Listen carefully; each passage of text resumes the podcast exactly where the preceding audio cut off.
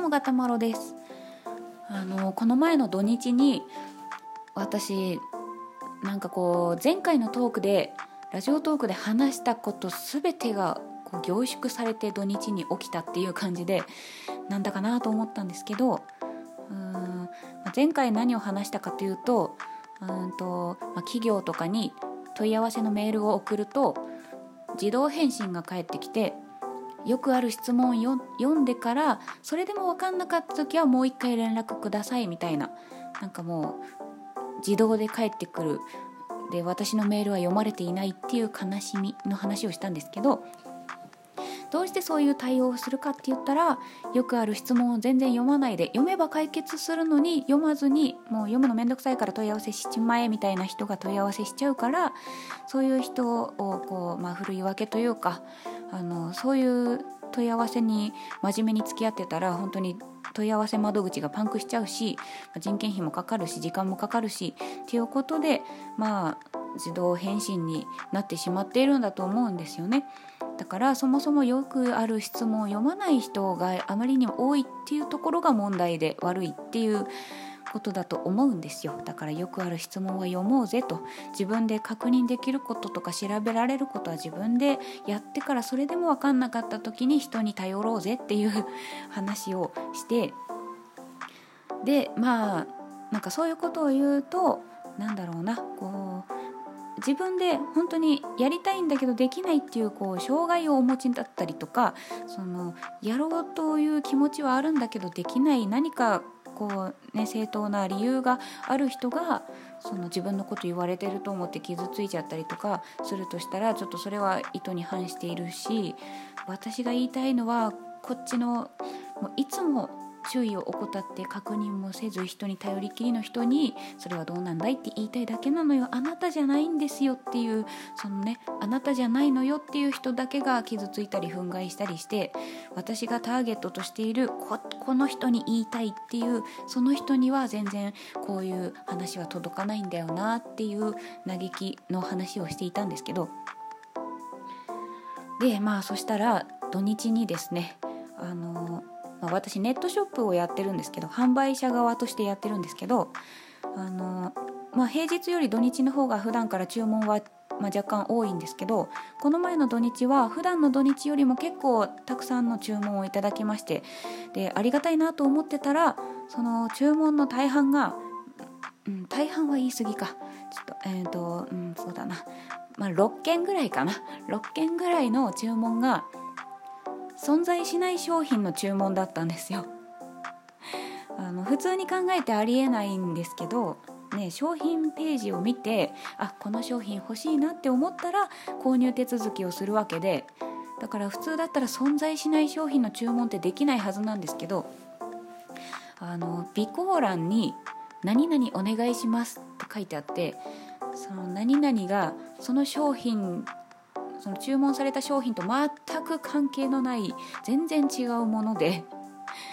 いやうちのお店にそんなものはないっていう、まあ、そういう注文がね本当にま6件前後あったんですよ。どういうことなんだとどうしたらそうなるんだっていう 謎の注文がいっぱいありましてでまあそれとはまた別にあのお問い合わせもいくつかあったんですけどそのお問い合わせってその、まあ、問い合わせしている人がこの中あこの商品の色違いありませんかみたいな問い合わせが来た時にどの商品なのかっていうのが分かるようにどのページからお問い合わせしてきたのか分かるシステムになってるんですよ。でうん問い合わせの内容が「何々は販売してませんか?」みたいな感じでその「何々、うん、あるよ。そのページから来たんだよねあなたねみたいな。な何を見てここの問い合わせに来たのかな？今見てたはずだよねみたいな問い合わせがいくつかありまして。えどういうことなのかなと思って。見れば存在していることは分かるはずなのにありませんか？というのはどういうことなんだと。今見てたんじゃないのかというのがね本当に謎というか不思議でしょうがないんですよね。うん分からん。だから商品ページをちゃんと見てないからそういう問い合わせとか存在しない商品を注文したりとかっていうことになるわけでよくある質問を読まずに問い合わせしちゃう人みたいな感じですよ。だからやっぱり確認作業とかはさ自力でやろうぜっていう感じよ。ね、まああのスマホケースとかを販売してるんで、まあ、結構いろんな機種に対応してるからその、まあ、機種の羅列をするからその中で自分の機種が見つけられなかったとかっていうことだったらねまあまあ分からなくもないんですけど。まあ、そういう場合はねパソコンだったらコントロール F って押しますと検索窓が出てくるからそこに自分の機種名をね入力するとそのページにその文章というかその文字の羅列があればあの見つかりますからあのコントロール F を覚えておくと便利だよ。っていう感じなんですけど、うん、なんかねそういうわけでもないらしいという感じのね問い合わせがありましてうんなんというかねちゃんと見ようぜっていう感じだったんですけどで何、うん、て言うのかな。まあ、普段は気をつけてるんだけど普段はちゃんと確認するんだけど今回に限って、まあ、忙しかったりとかね疲れてたりとかね何かしら理由があってその間違っちゃったっていう方もねまあいらっしゃるかもしれないし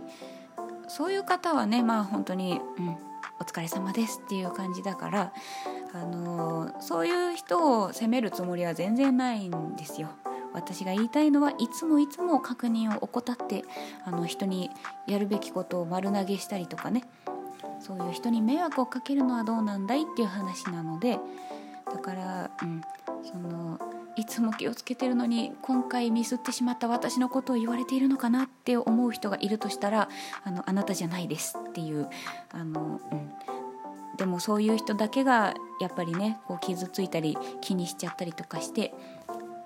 私が言いたい相手には全然伝わらないんだろうなっていうね。なんかこう悲しいですね。でまあうんとまあネットショップの話とまた変わるんですけどそのツイッターでねまあ土日あたりでちょっと炎上というかしていたツイートがありまして私のツイートじゃないんですけどそのなんか子供が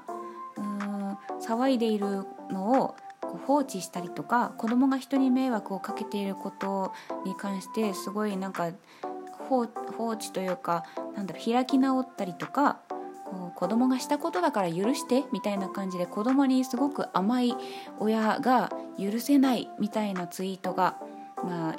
あってで、まあ、かなりリツイートされててでそれはまあ同感ですっていう人もいればそんなこと言ったって子供は騒ぐものでうん、まあ、どうしようもないっていう場合もあるしその注意すればするほど騒ぐ子供もいるから子供がクールダウンするのを待ってるっていう場合もあるんだけどそういうのをちゃんと見分けられているのかみたいな。その私はちゃんとやってるけどそのこれ以上どうすればいいのかみたいな、まあ、憤慨しているお母さんとかもいて多分ねその頑張っている親にどうこう言うつもりはないと思うんですよその元のツイートをした人もね。でその人のツイートを見ているとそのなんだろうなソフトクリームを持って走ってきた子供が自分の服を汚してでそれを見ていたその子供の親が「もったいない」って言ったらしくでそういうねそのごめんなさいとか迷惑をかけてしまったみたいなことがもうなんかこうなんだろうな意識の外になってしまってるというか子供だからしょうがないでしょみたいなのがもう基準というかなんかこう人に迷惑かけることについて全然こう気にしてない親が一部にいるからそういう人について言ってるんだと思うんですよね。だけどやっぱりそういう一部の親だから、まあ、大半の人は多分頑張っててまあちょっと疲れちゃっててもう本当に気力がなくて注意できなくてとかだったらね分かるんですけど、うんまあ、その一部の親に対して言いたいことがその大半のいつもは頑張ってるでちょっと疲れちゃっててできない時もあるっていうそのできない時があることに対して攻撃されてると思い込んだ人がすごい憤慨して激怒しているというなんかもう悲しい図になっているわけですよ。あなたじゃないのよっていうね。でまあ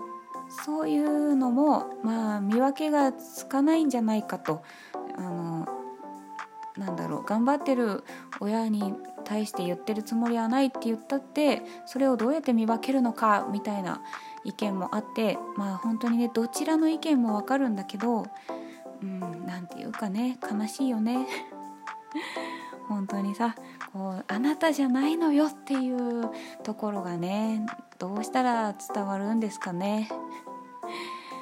うんなんというか難しいですね。だからこう受け手と話し手がこう、まあ、話し手も書き手も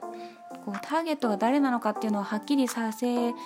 るべきだとは思うんですけど、まあ、書いてるつもりでもやっぱり受け手側がねこう自分のことだって思っちゃったらもうそうとしか思えなくなっちゃうっていうね。で切り取って炎上してみたいな感じになっちゃうのはね悲しいことだなと思います。ちょっとこうまあでもね冷静になれよって言ったってなかなか難しいでしょうしね。何とも言えないよ。本当にね難しい。伝えるというのも難しいし受け手が勝手に曲解しちゃうっていうこともあるしそういうのってなんかこうまああのラッドウィンプスのね歌詞がこう愛国